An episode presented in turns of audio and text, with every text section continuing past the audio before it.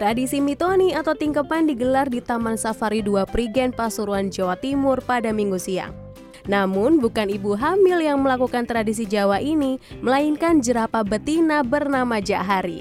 Saat ini Jahari mengandung 10 bulan dan diperkirakan akan melahirkan di usia 14 bulan.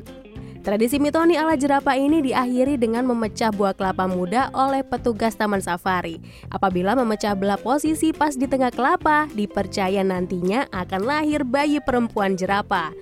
Acara mitoni ini mendapat perhatian pengunjung Taman Safari. Pasalnya, baru kali ini melihat adanya tradisi mitoni. Selanjutnya, pengunjung diberi kesempatan memberi makan jerapah-jerapah di Taman Safari. Ya, saya makan jeruk. Takut apa enggak? Enggak, Di sini liburan ya, sama siapa aja? sama keluarga. perayaan sedikit lah Pak untuk eh, kehamilan dari si Zahari ini. Hingga kini, koleksi jerapah di Taman Safari 2 Prigen Pasuruan berjumlah 6 ekor. Irsya Priyongko, Pasuruan, Jawa Timur.